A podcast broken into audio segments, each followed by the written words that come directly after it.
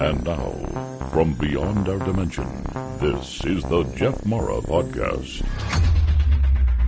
Here's Jeff. My guest is Jarrad Hewett, a four time international number one best selling author, a multi dimensional energy expert, and a successful voiceover actor. Jarrad co wrote a book with our previous guest, Dee Wallace, that uses a bunch of frequencies and symbols they put together in what they both refer to as the creation formula. And years ago, the famous Dolores Cannon said this is alien tech. Jarrad, thank you for joining me today and welcome. Yeah, thank you for having me. I'm glad you uh, mentioned the Dolores thing. I thought that was a really, when she first said it, it kind of struck me as a little bit uh, odd because I, I have had odd experiences my whole life, which we'll talk about. Um, but when I, when Dee and I were first started working on that, um, people would say things, or it was almost like literally that scene in the Matrix where all the numbers are trickling down. Mm-hmm. I would just see numbers everywhere, and so I started putting them together and keeping tabs on everything, and realized they were sort of frequency or energetic signatures. And when Dee had shown Dolores, who uh, published one of our books, uh, that we did together, she was like, "This is alien technology. This is really, really amazing." And we both kind of went, "What did we get into here?" Wow. so it's kind of cool. I would love to have her as a guest. It's unfortunate that she's no longer with us. I know, yeah.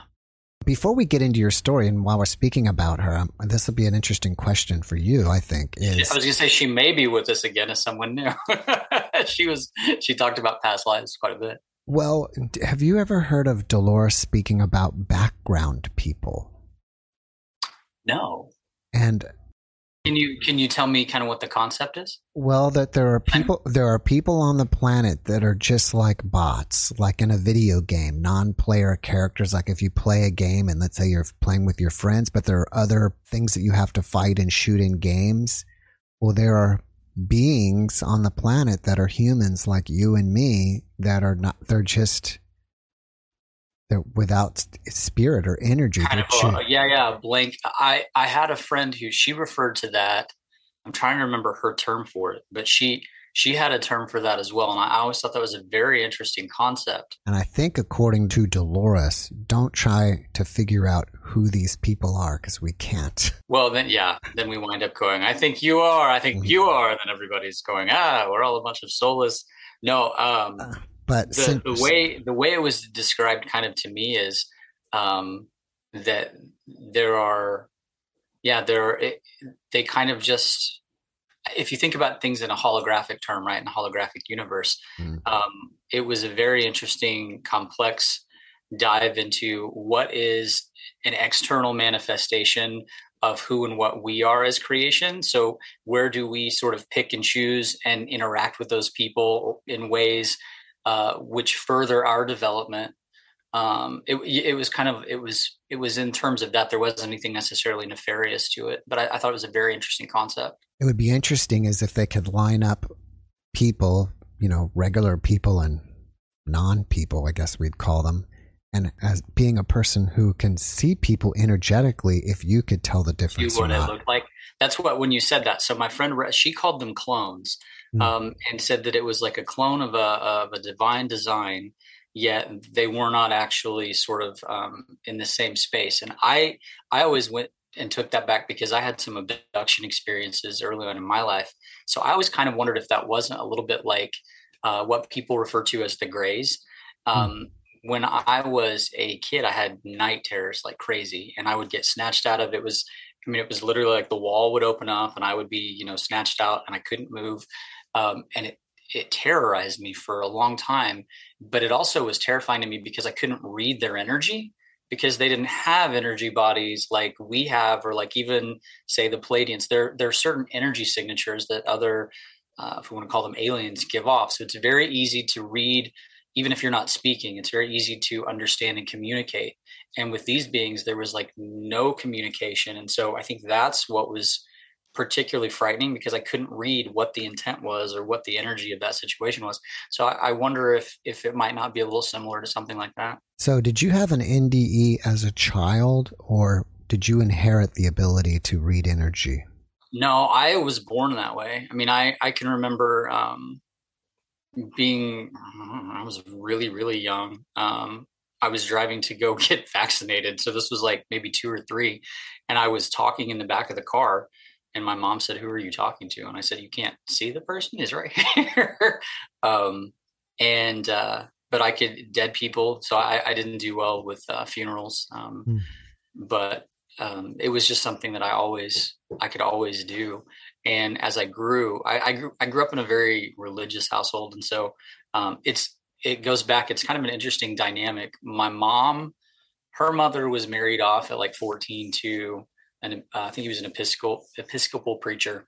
Um, and then he, they ended up getting a divorce, and uh, then she married a Southern Baptist. But her mother and her mother's mother, they all of these people had that ability to, whether they had dreams that would come true, or whether they could see energy or sort of interpret things. They all had that, and then they they all married these very strict uh, masculine energy hmm. religion mm. figures. Um, my little sister, who probably wouldn't appreciate me announcing it to the world, but uh, she is a doctor in, in uh, California now, but she can do the same thing. I remember she came home, we were all on holiday one time, and I had been in her room doing some meditation and kind of speaking and opening some things up. And she walked in and then she came right back out and she said, Would you please tell your people to get out of my room? Wow. so, um, but it, it, for me, it's, it's been, since I was little, and it was just it, I got the mess. I got dueling messages. One was like, you know, this is what because again, putting it through the lens of the the sort of religious background I grew up in, it would have been like, oh, this is what the prophets could do. But then it would be like, oh, but also you might be a demon. Uh, and so there was that kind of um, constant conflict, and that that caused that caused me a lot of um, let's say issues growing up um, but it was always there. Did you ever have a religious interpretation of what you were able to do? Yeah, so well, so I shared that conversation where, or with my mom, where, and to me it was like I'm talking to Jesus. You don't see this person, um, and so there are plenty of what I would consider to be ascended master energies that um, are sort of just flavors of the one energy themselves that I can see and talk to. Um, within the scope of religion, um, it actually made me question religion more um, just because of the way things were framed. And like if you know if you die and that's it or if you die and there's heaven or hell or, or whatnot um, why am i seeing people you know after they've passed? What's what's happened there? And it, it was they first started showing up in ways that were kind of terrifying to me. Um, i remember uh, well and it was like that for a long time. Um, i remember staring at a woman um, in a gym one time and she kind of looked up and, and, and I wasn't staring at her, but I was staring kind of just off at her energy field. And uh, she came over and she said, what are you staring at? And I thought, oh, she thinks I'm staring at her. And, you know, I, I thought, oh, I don't know where this is going to go. And I said, oh, no, I'm sorry. I, I wasn't, whatever. And she said, no, you saw something. What were you looking at? And so for whatever reason, I just opened up. Her name was Pam. I remember. Um, I just opened up and I told her, I said, there's a, a young kid, looks like he's about 17 years old. Um, and there's just blood and glass uh, all around him and but he's he's standing right next to you. And she started crying. And then she told me that it was the one year anniversary of her son being killed by being thrown through a car window. And but it showed up that way to me so i could relay it to her so that she would actually understand that's what it was. It didn't it wasn't until i kind of started to really work on what my fears were about having those encounters that the energy changed and how it showed up and, and could communicate do you normally see orbs or ever recognize orbs moving around you?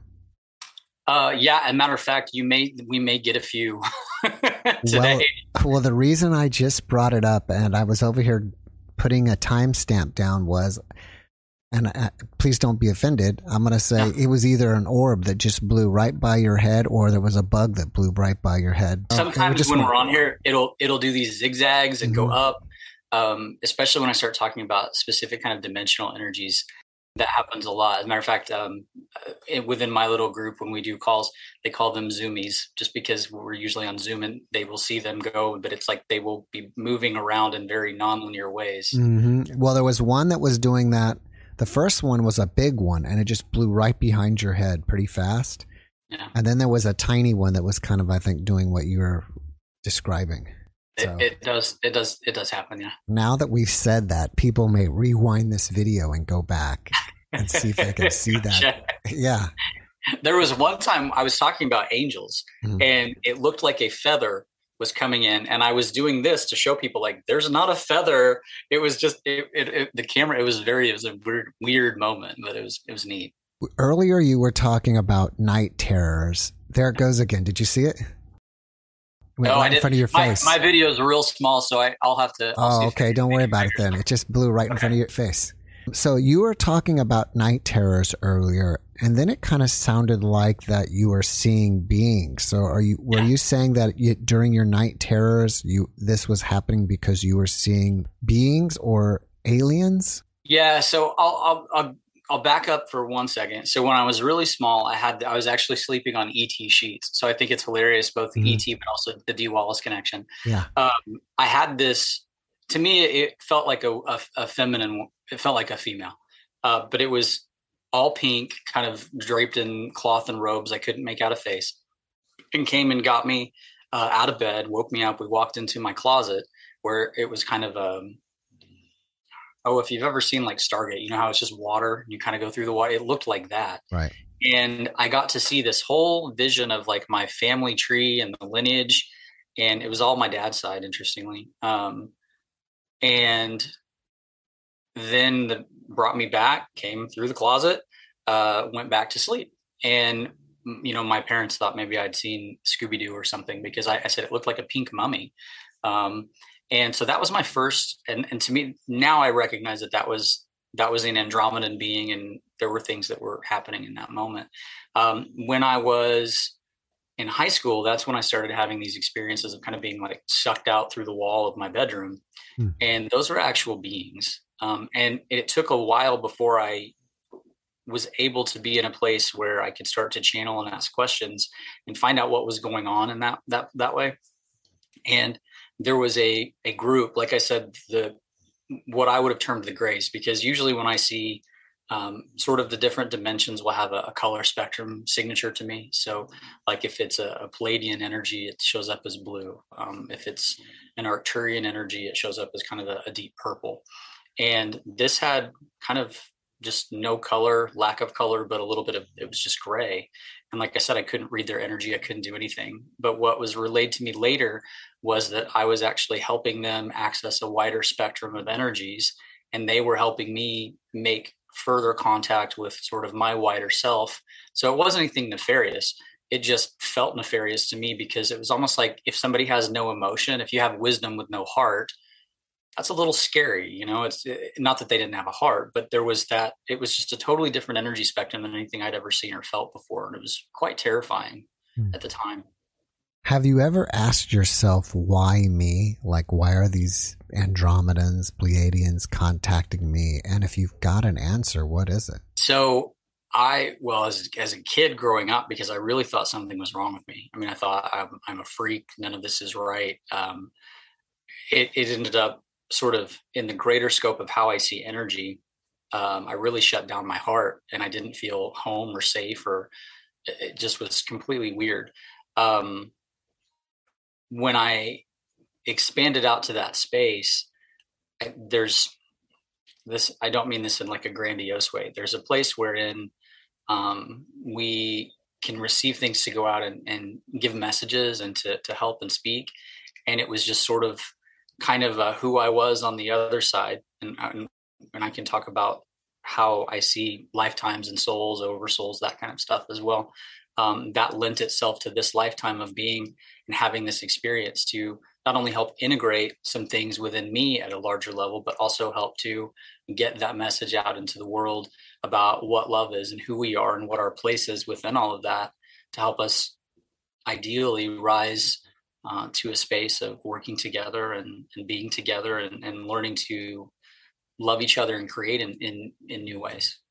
So you were saying that uh, I think it was um, Pleiadian energy is blue, and then another energy was this color. So are to me, that's how that's how it shows up for me. Yeah. so when you see these alien beings, when you say, are you just seeing something that looks like a a bluish, smoky looking energy, or do you see something that looks like a being from Star Wars?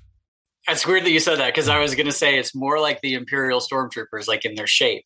Um, it's it's almost like a kind of an obelisk with you know cloak a cloak or like a I guess you'd call that a cloak what they were wearing. Um, so it it shows up like that, like very large. I had I had a friend once, and and uh, within the scope of how we perceive dimensions, things can change a little bit. There was we were walking back to my little rent house in California, and there was this giant white being. And when I say giant, I mean 40, 50 feet tall. But it ran across the street, and as it's running, it's getting smaller and goes like through the front door. Hmm. And I didn't know that this particular friend could see energy. And we both kind of looked at each other and went, Did you just see that? And then, you know, I was like running into the house to see what was going on. Um, but yes, so to me, they look more like those kind of, uh, there's sort of a tall cylindrical with with a color signature to it.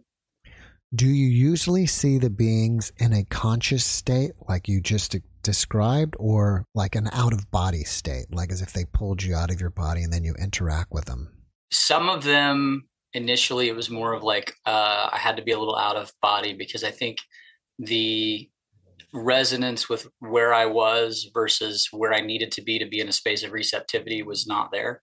Um, but no, so like when I was working on um, one of my books called Love Life God: The Journey of Creation, um, it was almost like there was like a little cafe in my apartment because I would just see those. It was very Pleiadian, very Arcturian, um, and and it was those energies kind of hanging out together and coming and speaking, and so it. But that was all very in a very conscious state, which is funny to me because originally um, I had an experience where I kind of blacked out and found myself outside of a Barnes and Noble. I'm blacking out sounds like a, the wrong way to say it, but um, I don't remember going in there. And I had walked out with a book called Seth Speaks, and it I was terrified because I was like, why did I? I don't remember going in here. How did I? What is this? And uh, anytime I would actually go near the book, my mouth would open and it just freaked me out. So for a long time, I thought that channeling or, or anything like that was, you know, I'm going to be gone. Something else is going to come in. I don't know what that is, and you know, is it is it good? Is it bad? Is it whatever? Um, and then no. So when I actually then tried to start um, exploring that more, it was just made known to me that it's an expansion of the one consciousness that that we all are but from the individuated state learning how to move into that um, that wider space of, of unification and oneness hmm. it does feel a little different i will say that like it i mean it, it's i could have i could be you know i could have a broken arm or something and be in pain and move into that that space and it's like i'm ready to swim you know 20 miles or something uh, hmm. so there is a, a sort of rejuvenative, um, just exciting love that, that comes with that energy. Well, since I mentioned it in the beginning, what is the creation formula and what makes it alien tech? Yeah. All right. Well, it's funny because it's actually like move this. It's I can. It's on my. It's my screensaver. So we were looking at. Well, I'll explain it the way I explain it right now, rather than giving you the backstory. I explain it as um, if you were to say I am divine love. Well, we all have a lot of stories around what love is, what we have to do to get it, to keep it, to earn it, if we're worthy of it, um, if it includes abuse, all of those things come in. Same with the word divine. We have a lot of different, I mean, even the history in the collective, we have a lot of energies around what is divine, what isn't divine. Um, so the creation formula itself is a, it's, I'm, I'm going to move this over. It's it starts off with a symbol for unity with God and it moves into joy, allowing the light in. There's a long sequence that represents the brain, but that sequence that represents the brain, it's not just the, the mushy part up here, it's our entire electromagnetic field and how we allow the light in and how we communicate. So from a if if we go to an energetic perspective where people talk in chakras, this is the space where all of the energy becomes of one accord, everything opens up. And it's not just, well, I'm holding my you know expressive abilities here i'm holding my ability to like the third eye being something where you can see the future or whatever it's understanding how light comes into physical matter and how as that light becomes denser not in a pejorative term but as it becomes denser uh, the molecules everything starts to take shape and form physicality and physical reality and so there are all of these frequencies. And at first I thought, oh, this is the actual frequency of, you know, the brain or the actual frequency of. And while in a way it is, it's a, it's a wider, um, I would almost say like it's a coordinate for what the expanded space within us is. And as we move through that, then our orientation to the dimension or the space that we're in begins to change. And we open up to a bigger space where we can allow that communication, that love, um, and that creative ability while also learning how to be in physicality and work within the physical construct of, of the world. So as that started coming in, then that's when Dolores came in and she said, Well, this is very alien. But when she said alien, what she meant by that was how I took it anyway, was um, alien in the sense of it it transcends and moves through a lot of different dimensional time and space and it is a space where there's a, a, a particular group called the Ankarians that had a, a, lot to do with sort of the Mesopotamian Egypt energy. But when you look at like building the pyramids, when you look at some of the things that um, had relationships to the stars and things of that nature, this is this is a little bit of that same energy, um, bringing us I'll use a Star Trek metaphor, bringing us into sort of the Galactic Federation. Mm-hmm. Um, but it's it's bringing all of those different aspects into who we are from the human perspective. You mentioned that you had some kind of diagram on your screensaver. Do you have a diagram there that you, if you'd like, we can share screen oh, and then absolutely, um, yeah. Maybe that'll help everyone. Um, let me make it. Yeah. Uh, oh, yeah. Okay. I gotta have to allow it. Okay and maybe that will help us all understand it even that, even more. Did that work? It says your screen is sharing. I just don't. See, oh, there we go. Oh, here it is, right here. So this is the the original creation formula. Mm-hmm. Um, I do a lot of symbols and things like that. Like um, I'll show you in here. I think I've got. So uh, here there's 13 rays on the sun 13 represents the kohan of self that represents our mastery self um, the peptides all have specific corresponding things this right here represents part or most of the entire formula in and of itself um, but this is kind of some of the stuff that i do on the side where um, things will come in and um, but this right here is the entirety of the formula so here we have the frequency for unity with god and then we have uh, opening up to joy, allowing the light in. This would be the, the, the brain here. Um, as you expand all of that, we go into the pineal and pituitary, and that's the space where we begin to unify and activate the third eye at several different dimensional levels.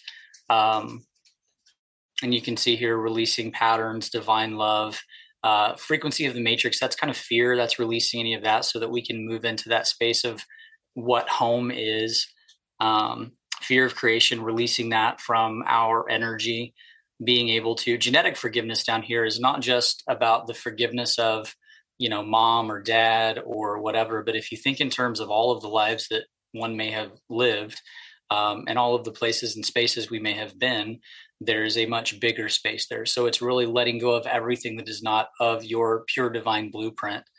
Uh, so anyway, it's just that's that's um, that gives you an idea of of what that is and and so when we utilize it um, like i for me i used to have this hanging next to my computer just so i could look at it and anything and any energy i wanted to either enhance an energy or let go of what i was perceiving as kind of a negative and move into the opposite positive of that um, that's where I would go over this, and I would I would use the term I invoke the formula, but it's not like you're invoking something externally. Mm. You are re- moving into that place within you that ultimately is the remembrance of who and what you are from that space, right? And in bringing all of that energy present. You have so many numbers on that sheet.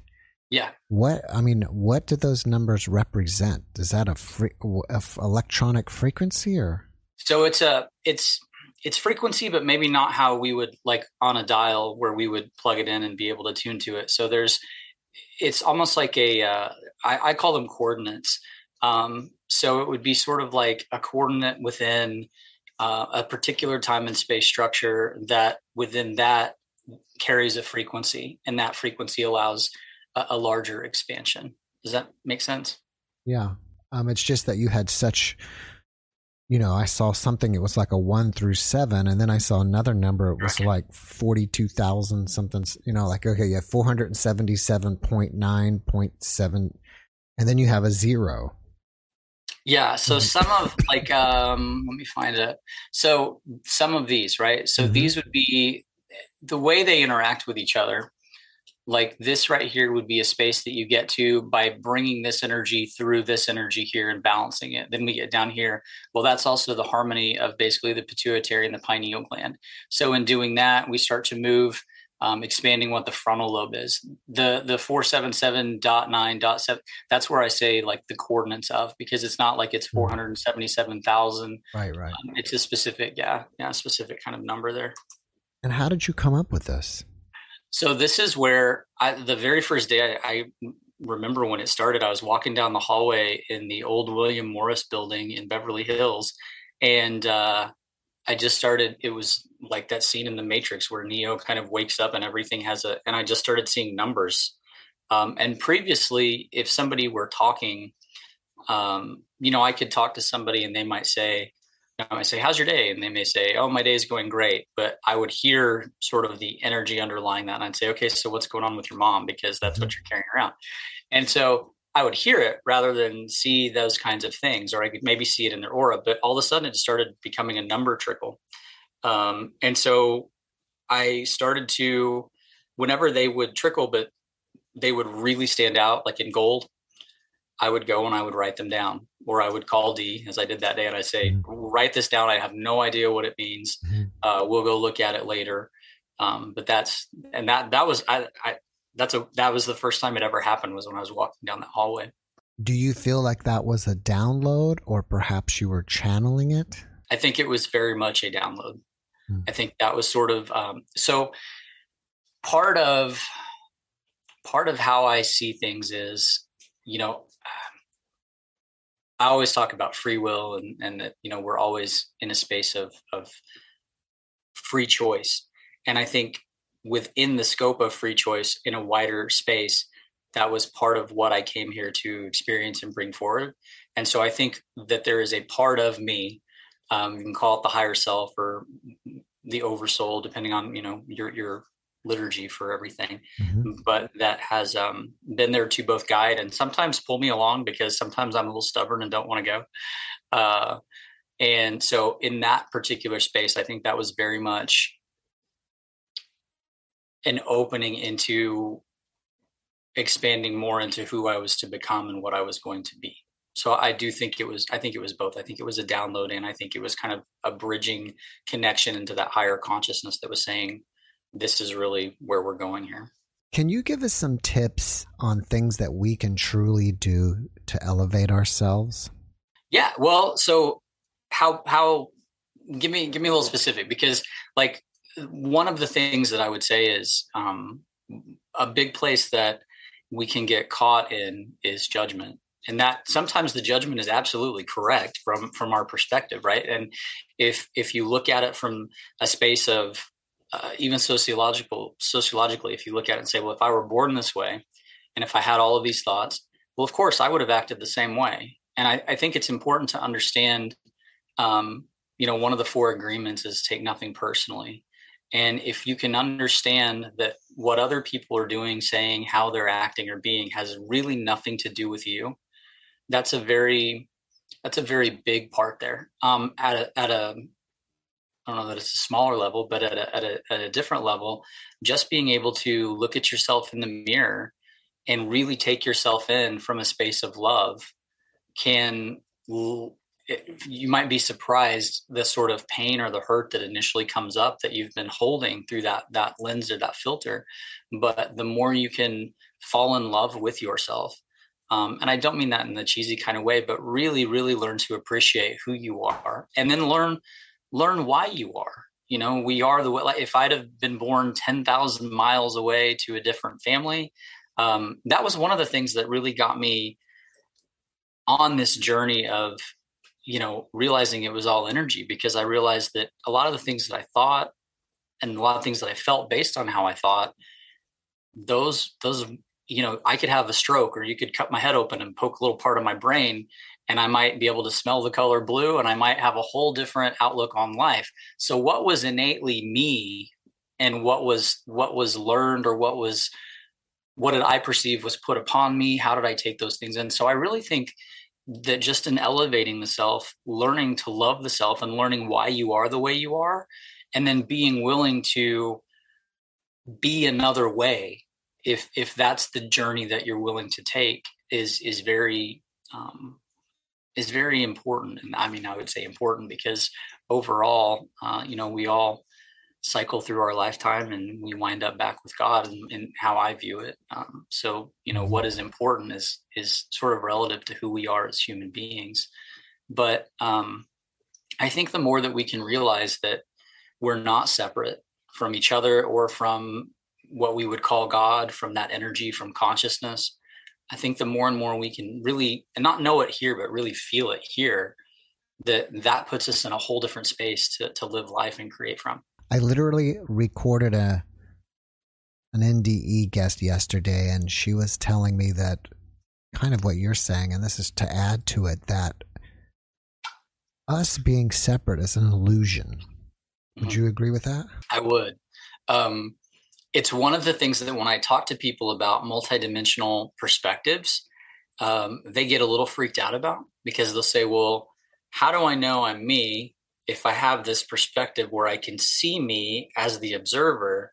It, it can create a space where they worry about um, almost like a, a, a psychiatric break. And it's not anything like that at all. It's it's a realization that this person that i am is the individualized experience of that greater whole. And when you can realize that you can appreciate and be who you are with all of you know we all have preferences um, we can go to a restaurant and 20 people might order 20 different things. So being one doesn't mean we all have to order the same food or like the same stuff. But when we realize that there is a there is an energy behind all of that and there is a oneness behind that then we can start to tune into that space as well. And that gives us an even greater appreciation i think for the individuation for for this experience as who we are. But also takes a lot of the pressure off because we realize you know hey at this other level there's there's just this love and it's just this this beautiful space of oneness and there's when i talk about dimensions there's kind of um, i call them flavors uh, and so there's that space where you can move and be in pure source and then there's kind of the space of of having um, like like a Jesus or a Buddha or a Saint Germain or something like that. You get a flavor of uh, a bit of an ascended master kind of energy, but it's all it's all from that same tree. So, are you under the perspective that we're in 3D here, you know, third dimension, and then perhaps if we go through the ascension, we'll be in the fifth dimension? So, the way I describe uh, 5D is so so 3D to me is that's a good question.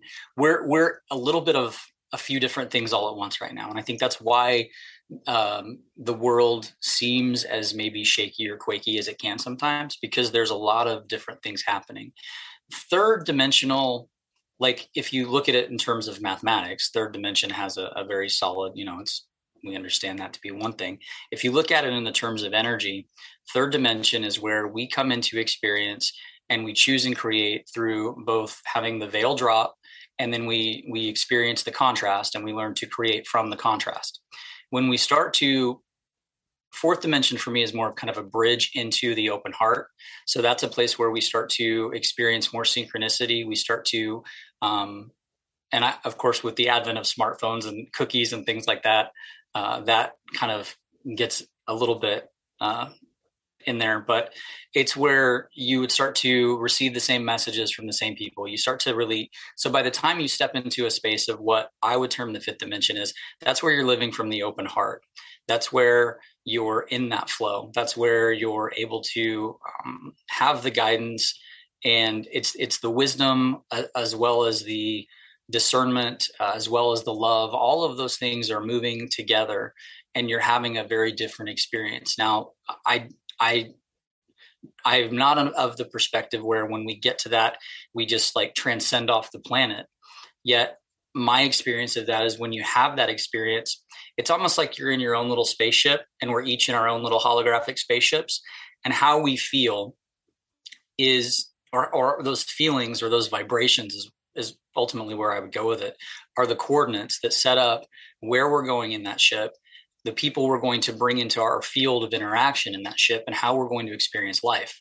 So as we start to change all of that and that's that's where i go with the fifth dimension. That is changing the entire gps system of, of what you're experiencing and therefore it allows your entire life to start to look different. So in a way it kind of does look like you've gone into maybe a new timeline or a new planet um, but it's you're you're still you but you're just an elevated more expansive version of you back to when I was asking about tips to elevate ourselves.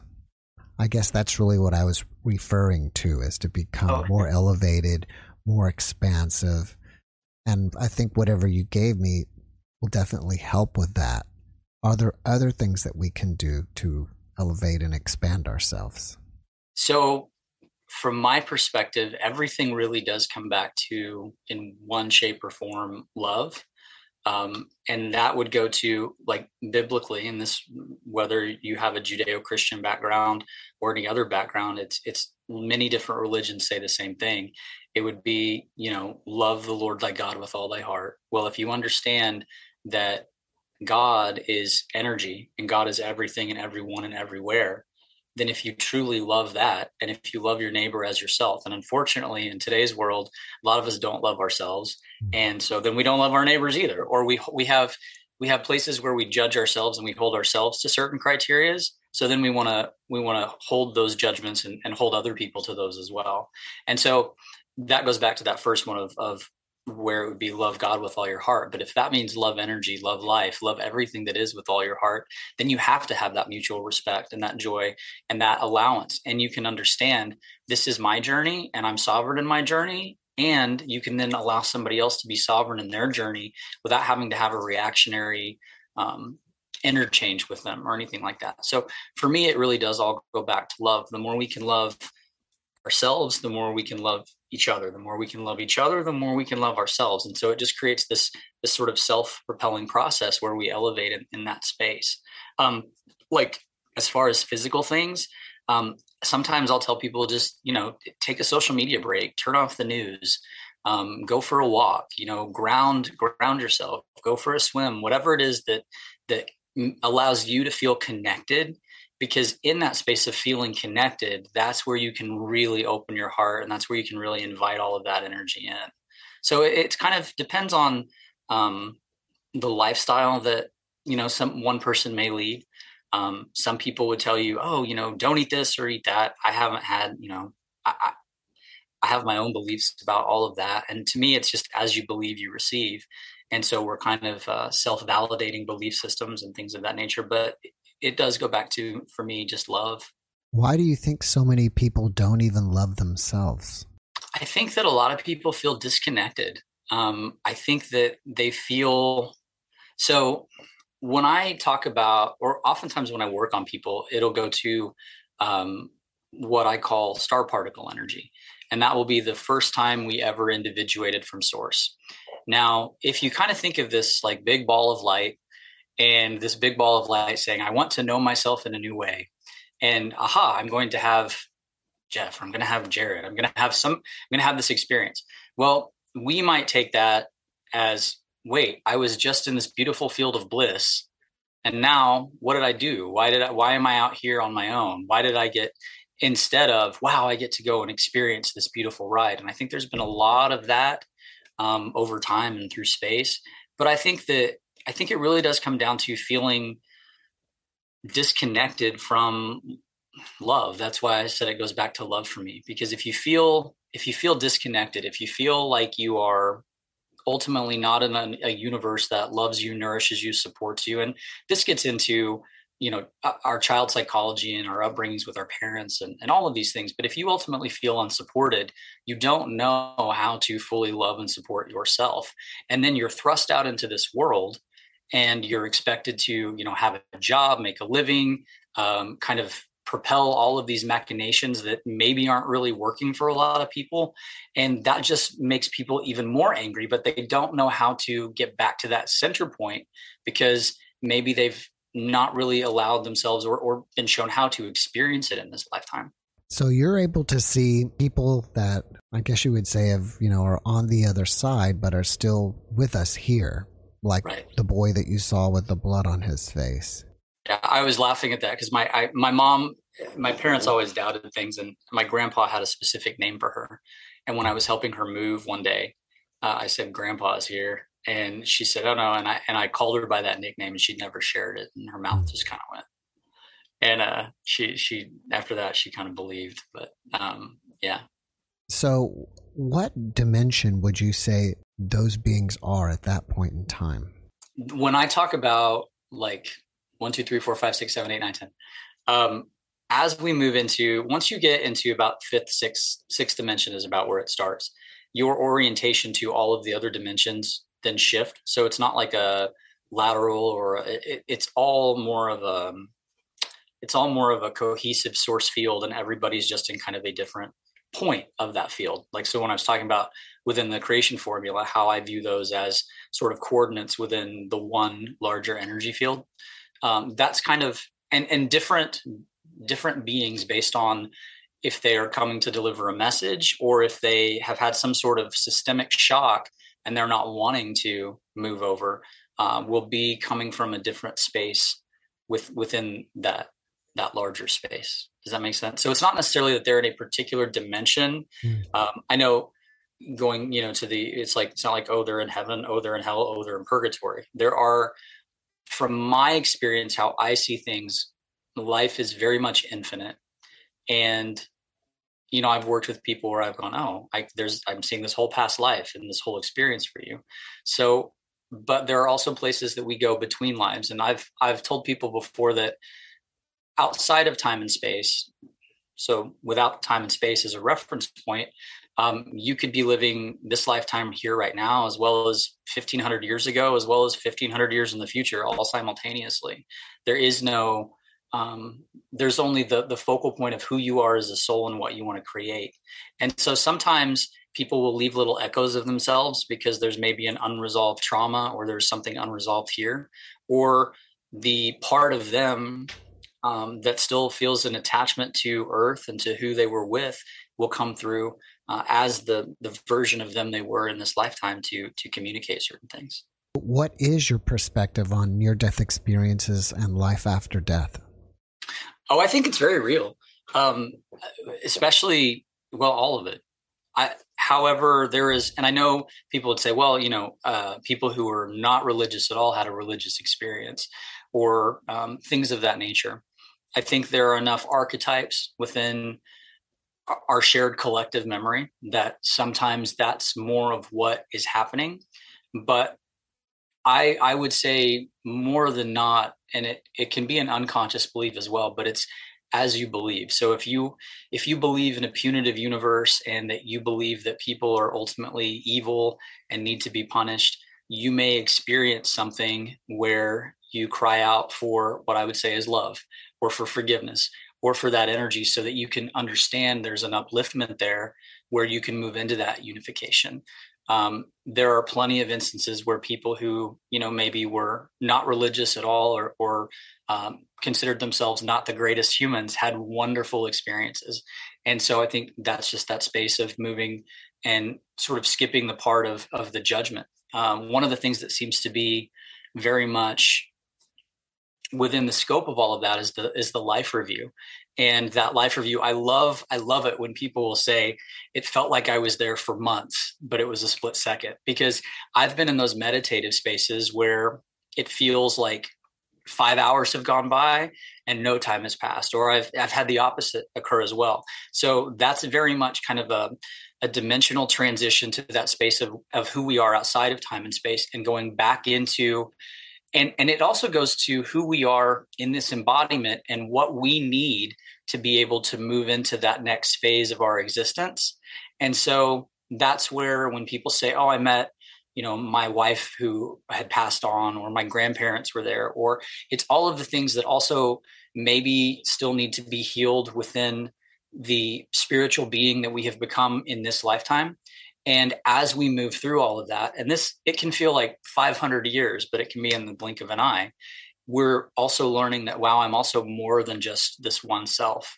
And so it's kind of i had a friend one time describe it as like uh, if you had gone out all day in a pair of shoes that were too tight and that death was just sort of like taking off the tight shoe. But it takes a little while for your energy to expand out and be able to really see and for you to be able to see the the scope of who you truly are and all of that you know we were talking earlier about andromedans pleiadians do you consider yourself a star seed I, it depends on how you define star seed but yes there is a place that um, there is a place from sort of the I'll use the term ambassador, where it would be like Pleiadian and Orion and Andromeda, and they all sort of have sort of a little outpost where there's some energy of all of that. And I very much resonate with that being my home. Um, so I, I don't know, I don't know that I've ever said starseed, but I, I've in I because I don't know that anybody's ever asked me that, but internally, um, that's where that's where I feel is home for me and so I do feel there's um, a little bit to that. Yeah. Have you ever meditated or somehow seen a past life in that region of you know the galaxy or the universe? Yeah, and that that's why that's why for me that feels so much like home.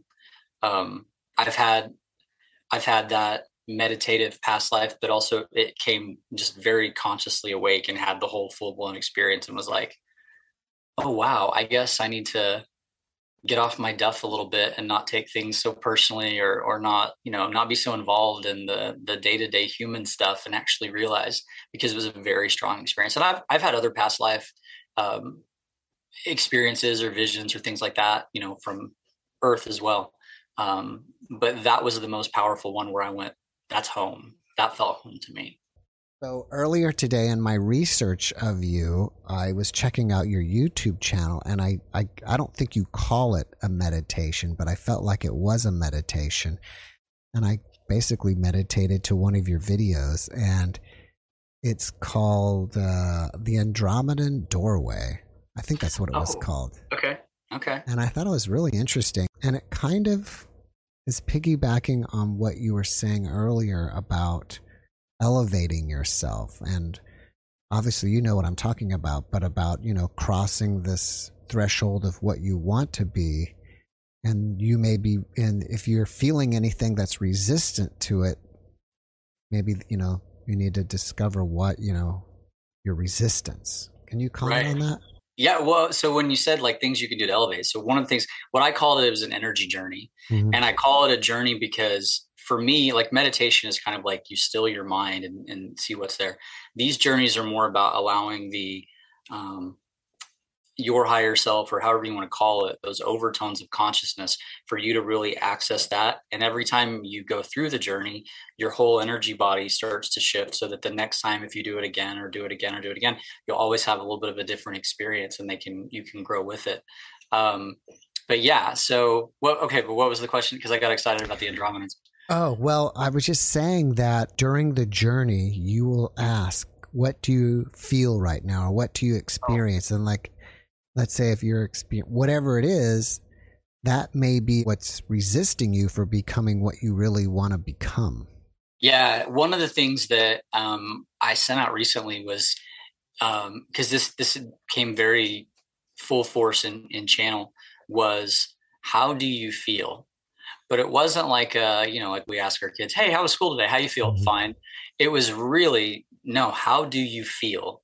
Get in touch with and and, and in doing that it was like whoa i don't know that i feel I, first of all do i know if i want to go into my feelings um, because are they safe? And then when i do go in there if there is some fear or if there is if there is that dissonance with um, I'm not where I want to be, but I don't want to consciously recognize that. All of these things work as like drag in our field. So it's kind of like trying to, you know, run up a mountain with a giant open parachute behind you with wind coming. It's just it's pulling you back while you're trying to move forward. And so being able to move into those places of of seeing or or understanding, wow, this is this is this is my resistance this is my drag and then being able to feel into that because a lot of times we will hold the resistance because we feel like if we ever feel into it, it'll overtake us and we'll never come out of it. Yet as soon as we allow ourselves to feel it, it's like, oh, I'm not pushing against it. And it's it's sort of that universal uh, cliche of you know what you resist will persist, but it's because that's where your focus is, and so you're focusing on like when I talk about freedom, for example, with energy, I will always talk about freedom not being the need to escape. Because if you're feeling like you want freedom so that you can escape, you're going to perpetually create models within your own consciousness to escape from to achieve the freedom. And so when we're looking at that space of um, letting go of the resistance, it's like, oh, I realized there were thoughts there, but I realized the thinker of those thoughts was me or was a different place within me. And now i can just let it be. And if i can let it be it just kind of it's like the sky doesn't worry about the clouds. If there's a cloud it just moves it on through. And that's kind of what happens with our energy bodies when we get to that place do you think that there are common themes for most people on why they're not able to get what they want or what they're trying to manifest? That's an interesting question. Um, I, there are a lot of common themes. Um, and it, it, it it would be really interesting to me to look at like meet somebody from 200 years ago and look at what they were trying to create or why and what might be resistant. Um, a lot of it is just the story that we've told ourselves about what we have to do or be um, or change in order to get the things that we desire. There's also a place though where we feel like we've got a lot of time invested in certain stories. And the example I like to give is if you've spent 10 years trying to put a puzzle together and you're one piece away from it, but the universe and all of its wisdom sends you some new puzzle piece and you're trying to cram it into this old puzzle when really the universe is kind of trying to say that old puzzle isn't you anymore. That's not really what you ever desired. It's what you desired based in all of these other modalities or thoughts or fields or whatever.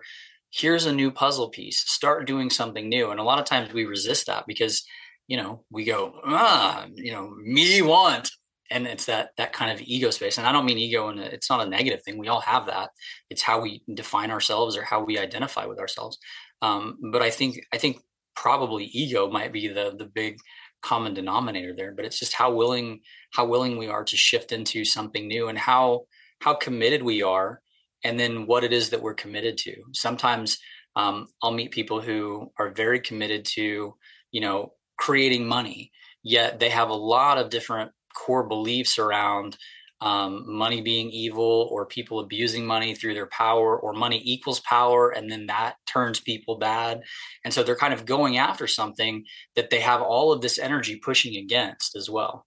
And so i think as, as just a, a wider way to contextualize that that is a big um, theme i see with everybody. It, it's just about what is it that you're trying to create or what is it you're trying to pursue? Is that something that is actually you from the heart like your your true nature is that something in resonance with you or it, are you trying to prove something to somebody else are you trying to validate um, an archetype or a, a, who you thought you were supposed to be or who you were told you were supposed to be and in in trying or wanting to create those things what are your beliefs that you're holding around the entire process and around the thing or the person or whatever it is itself uh, that's where all of that different drag is created and held. You're originally from Oklahoma.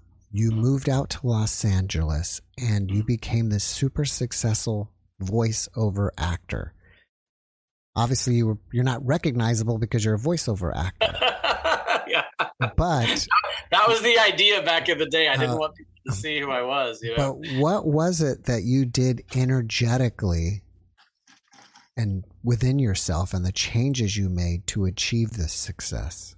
Um, so I, there's one little uh, exercise I talk about it in. Um, I think it's my book. The answer is energy. It's the I'm so excited exercise. And I remember Dee and I one time.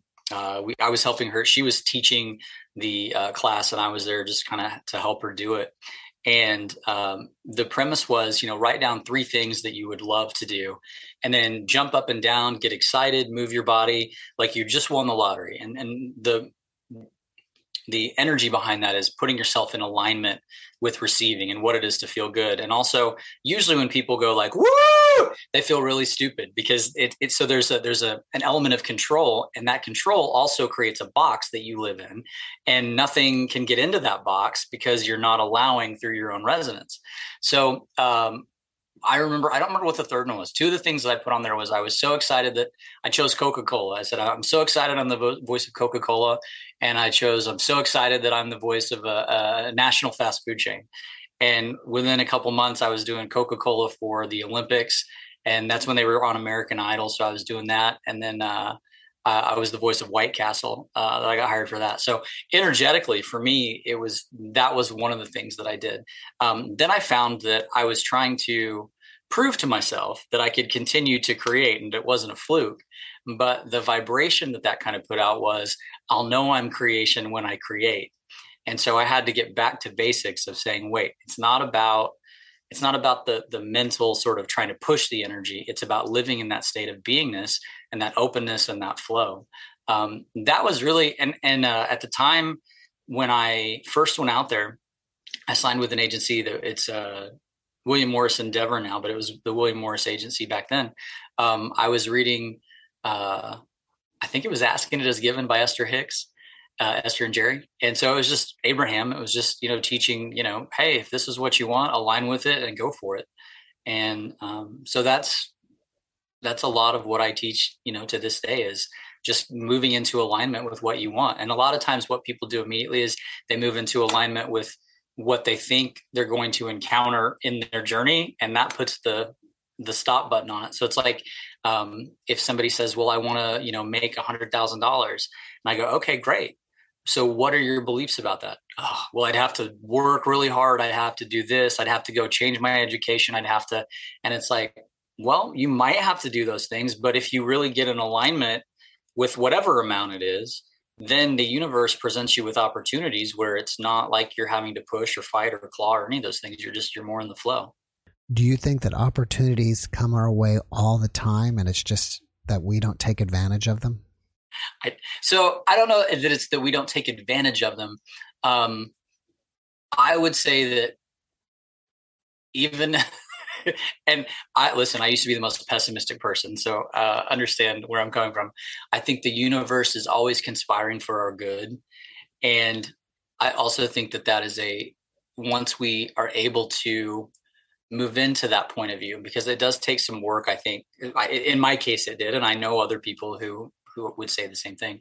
When you can move into that space, then things aren't necessarily happening to you, they're happening for you. But it's also not in a way where, oh, this awful thing happened and I have to learn a lesson to move on. It's as I go through life, I'm able to have experiences that give me the tools that the universe knows I'm going to need to climb the next peak, to move on to the next space.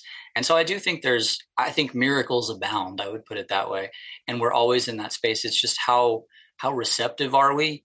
Um, and sometimes, you know, when I so when I was when I was in my early twenties, late teens, um, I had a really bad heart condition, and it's like I'd wear Holter monitors all the time. I had these tubes up my nose, and I mean, I was just negative.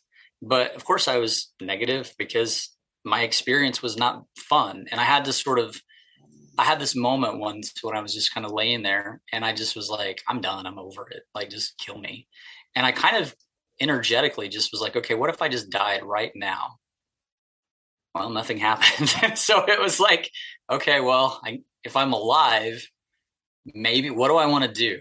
Well, I don't believe I can do XYZ because I can't even get out of bed right now. Okay, but if I could, what would I do? So I just kind of started working towards um, what would feel good what would what would be that space while also doing what i could to stay in the flow of taking those steps however big or small they were uh, to align myself so that i wasn't just trapped in you know living a fantasy because i needed to embrace the reality so that i could also help to start healing what is it about love that makes it so important? Well it's not that kind of human love like it's not the romantic love. I mean it can be. Certainly that's fun uh, for sometimes I guess. Uh, it can might probably not be fun. Um, but it's that space where when I would say love, it's the place of so when I talk about divine love, one of the things I always say is that in a place of divine love, there's no harm to self, no harm to other, and that's sort of like the low point of divine love as you you know move out through the different spectrums or dimensions of divine love. You move into a space where there's total acceptance, but it's not just an acceptance like, oh, well, I accept myself however I am. If I'm, you know, 50 pounds overweight, or if I'm 20 pounds underweight, or if I have no hair, all of those things. It's feeling the acceptance of that one unified field that a lot of people, when they talk about their near death experiences, they talk about this all encompassing feeling of love. And that all encompassing feeling of love also involves forgiveness where because a lot of people hold that they have done things in their lives that are unforgivable or that if someone else knew it or saw it that there's there's no way they could be loved and so that in and of itself starts to form that drag and that pushback around how much love we will allow how much self-acceptance. And so from that space of love we start to feel into what is it to be totally accepted? What is it to be totally held? What is it to be totally nourished? And as we go deeper into that, our defenses melt away and we allow ourselves to really become that energy. And then from that energy, life actually becomes fun as opposed to a struggle or it changes like i said going back to that little gps uh, example i gave it changes the navigational points so that we can start to move and go wherever it is that we're wanting to go and we're doing it from a completely different head and heart space. We're doing it from a different. That was a bug. something's zooms by a bug. I didn't see we're that. It, okay, we're we're doing it from. There's a flight here now. We're doing it from a, a completely different space. The title of your newest book is "The Answer Is Energy." What does that mean, and how does that apply to our daily lives? Mm. So um, that was that was based on kind of a question that I asked. So growing up, I I broke one arm four times, one arm three times, broke all my toes, gashed my face open, um, stitches in all kinds of areas. I had a belief that I was broken. That goes back to what I was talking about about the gift that I had. Um, I wound up when I was in third grade. I gained like 100 and probably 109 pounds, I think it was. So by the time I was in sixth grade, I was morbidly obese. Um, I weighed at my biggest. I weighed a little over, I think around 370 pounds um, because I was eating to try to both drown out a sorrow and connect with like a joy, connect with sweetness of life, um, but also to try to ground in energy that I didn't understand. Um, I had my heart really shut down because I didn't feel like it was safe to be me and it was safe to be open. And so as I kind of moved through all of that, that gets you to where I was talking about being at that place in bed, just going, this sucks. This isn't the life that I want. Um, and if I if I if I could live the life I want, what would it be? And at that time, it was to go to California, but I didn't believe that I even had the strength to do it because I couldn't even get out of bed without my heart going crazy and needing nine Xanax. Um, so, in in being able to in that moment, just saying, okay, I'm just going to die. Well, I didn't die. So then I thought, well, I'm stuck with myself. Well, who am I stuck with? And that was a space where i started to to ask those questions of why do i believe what i believe about myself about my body? Um, what are the teachings that i was taught? What what is and i really did a lot of work around what is innately me. You know like i said if i'd have been born 10,000 miles 20,000 miles away whatever who would i be? You know I, I might have different religious beliefs. I might have a different socioeconomic background but what's innately me versus what's learned or what's put upon or all of that. And so for me, it was learning that um, everything in this world, whether it's, you know, a blade of grass, uh, I'll go to sort of the Gnostic Gospels of split a piece of wood and there I am. But it's to me, again, it just goes back into that was a form for people to understand a greater truth of what energy is. So when I say the answer is energy, the answer is really understanding who you are, why you are, how you are, um, which which includes all of the different beliefs that you have, conscious, unconscious. Which you might say, well, how do I know my unconscious beliefs? Um, there there are a few uh, telltale signs and giveaways, um, but overall, just looking at what is your life and why is your life and how is your life, and and and being able to use that same um, series of questions within the deeper self. So for me, the answer is energy means that when we can understand why we are the way we are, we can also understand how to let go of or or, or change how we are in any given space. um, that again if from my perspective and how i view things when we can let go of all of that resistance and move back into the energy of love which to me the energy that created the entire world feels very much like those NDEs when you go into that space. It's just this encompassing and rapturous love. So if everything is energy in that space, well, then you and I are just different forms of that energy with different backstories that have led us to this moment. But if we can learn how to interact with each other, uh, if we can learn to interact with ourselves in different ways, that changes the entire world. Even like electricity is energy, right? Sure. Yeah. So if you know, like the the electricity that's running through your wall socket, if you could right. feel that electricity, would that feel like love? Like energy itself is love. It's my. Well, have you ever shocked yourself? yeah, because it didn't feel like love. it didn't feel like love. Yeah, I was gonna say. Um, so that's a really good. That's a. I like that you. I'm, I like that because to me that goes to sort of the different spectrums and how so yes that is energy and that's how we kind of think of energy in that current of flow if you come down into a denser physical reality where energy flows in that perspective. It's like it's kind of like a, an eel fish in water right? Like if you have enough water the energy can just sort of flow and it's not anything whatever. If you don't you're going to get you know zapped. Um, to me that goes to the different fields and the different kinds of energy. And those different fields and kinds of energy go have a little bit of a fall into the dimensional categories but also within the denseness of how light itself physicalizes and so energy in that state of i'm shocking myself uh, would be more of a physical experience of a an energy that has been tuned to a specific frequency for a specific use on the human plane in a third or fourth dimensional world all right. Well, we spoke earlier about, you know, the book with the creation formula, but I've mm-hmm. never got what what book does that come from? So okay, so Love Life God well. Dee and I both have on our websites, um, and I have with mine. You get like a there's like a sixty minute walkthrough, I think, uh, where it explains. But I've got symbols and things that are, are extra to that. The original creation formula in um, is a book called Love Life God: The Journey of Creation, and I start with um, some of the original frequencies that very first came in, like for example, um, 167 was the fear of creation. So fear of creation was in its own that was its own chapter, and so I talked about that energy and what that is and, and how that is and how to move through all of that. So I think in that book there were maybe six or seven um, main frequency points and how to move through those. But um, where you're talking about the actual frequency itself, that the chart with all of the stuff, that is its own sort of uh, being. Okay. What you said was really interesting to me, and that is the fear of creation.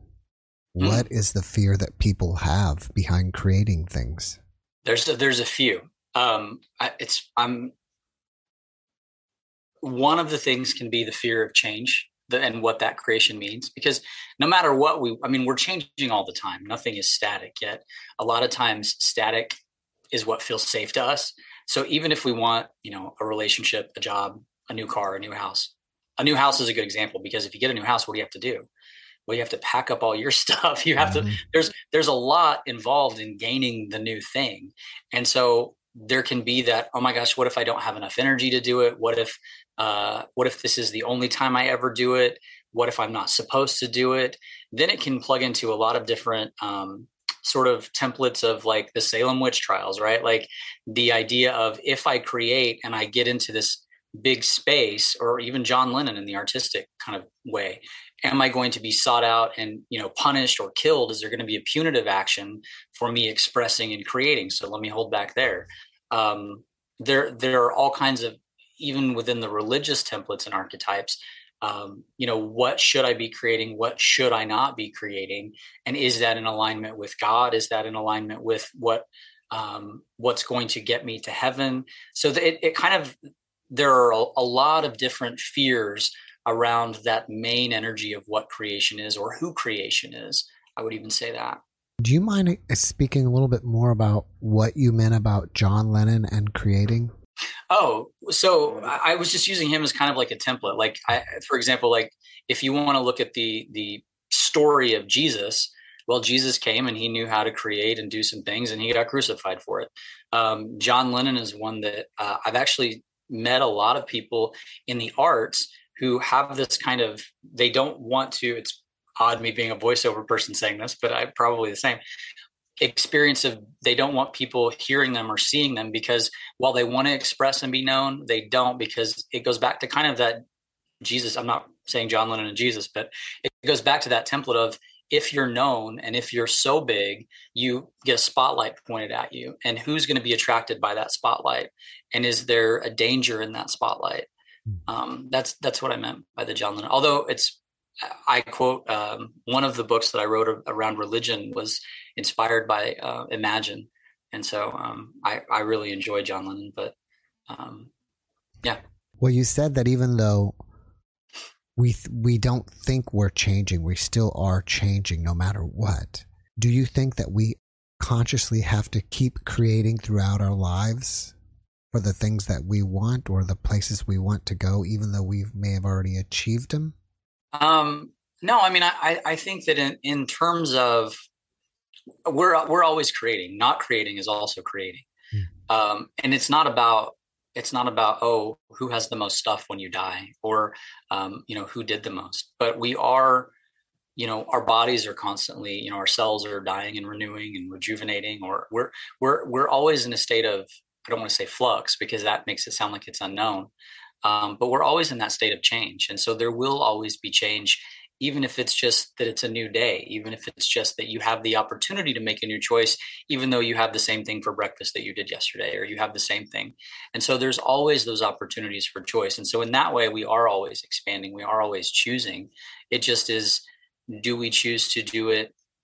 How how how broad do we want to take that out? How how much do we choose to go? And, and as humanity, um, moving it into kind of the ascension process, we are we are moving. It's just a matter of and it's not that there's a there to get to because there will always be sort of our, our journey as creation itself but it's the evolution of our consciousness and how we're able this is kind of i like to tell people you know think of yourself as uh, god or think of yourself as you know an enlightened being 2000 years from now. What we're living right now is just the story of how we got to that space um, and outside of time and space, we're in that. So right now, we're just learning how to be and how to create, and, and through that, we are expanding the experience of who we are and how we interact, and that expands the whole itself.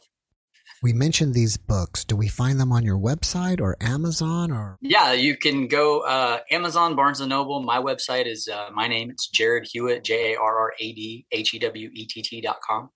Um, those are on there. The uh, the journeys that you mentioned, Audible. My book is on Audible as well, so you can get it for free. Um, the uh, there's some journeys on YouTube. If you just put my name in, um, that'll give you an idea of some of those that I do as well. I thought when you said that, I thought you were going to ask me to do voices or something. no, no. you said shifting gears. I thought, no. I'm going to uh, wind up doing that. Up next on an all new. Oh. After watching this podcast, people may want to reach out to you. Are you open to that? And if so, how should they do that? Yeah. So um, on my website, well, there's two different ways if you want. On my website, uh, it's again, jarradhewett.com. If you go there, there's a, a thing that you can fill out uh, or you can just email info at jarradhewett.com. That goes to my assistant, and she'll always uh, relay things back to me. And then um, if you want on that website, there's a thing where you can get like three free journeys. It's a mini program. It's the thing that I did. One of them is called Release Everything. So it's about kind of releasing all of the the daily stressors but helping us get back into that that that space and that space of love. And then there's one for creation uh, which is money. And then there's one that i call creating the relationship of your dreams. But it's to really it's not even even if you're married um, or you have a spouse or a partner uh, it's about creating that relationship with the universe where you just feel like you're held and loved. And um, a lot of people didn't have that as children. A lot of people don't have that as adults. So it's an important space to to be able to feel but yeah, you can contact me through the website. There's a, a contact button or just email direct at info at jarradhewett.com.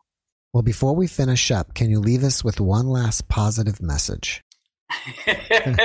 so sometimes when uh, I'm talking to people, I'll ask them for, I'll go like kind of an unconscious and say, well, give me a song.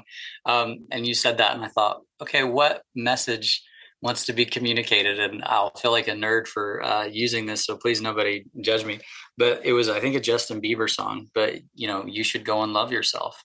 Um, and that so i would just encourage everybody to look at what your beliefs around love and lovability um, even compatibility for yourself and, and the, the the space that you're in versus the space that you want to be in and start to really work on feeling what it would feel like to be where you desire to be while also allowing yourself to have a new relationship with love where love is you know not the uh, the light socket that we're putting our finger in and getting uh, hit with but that more expansive dimensional connection energy and realizing that you can have that here. You that's that's what's here. That's what's for you.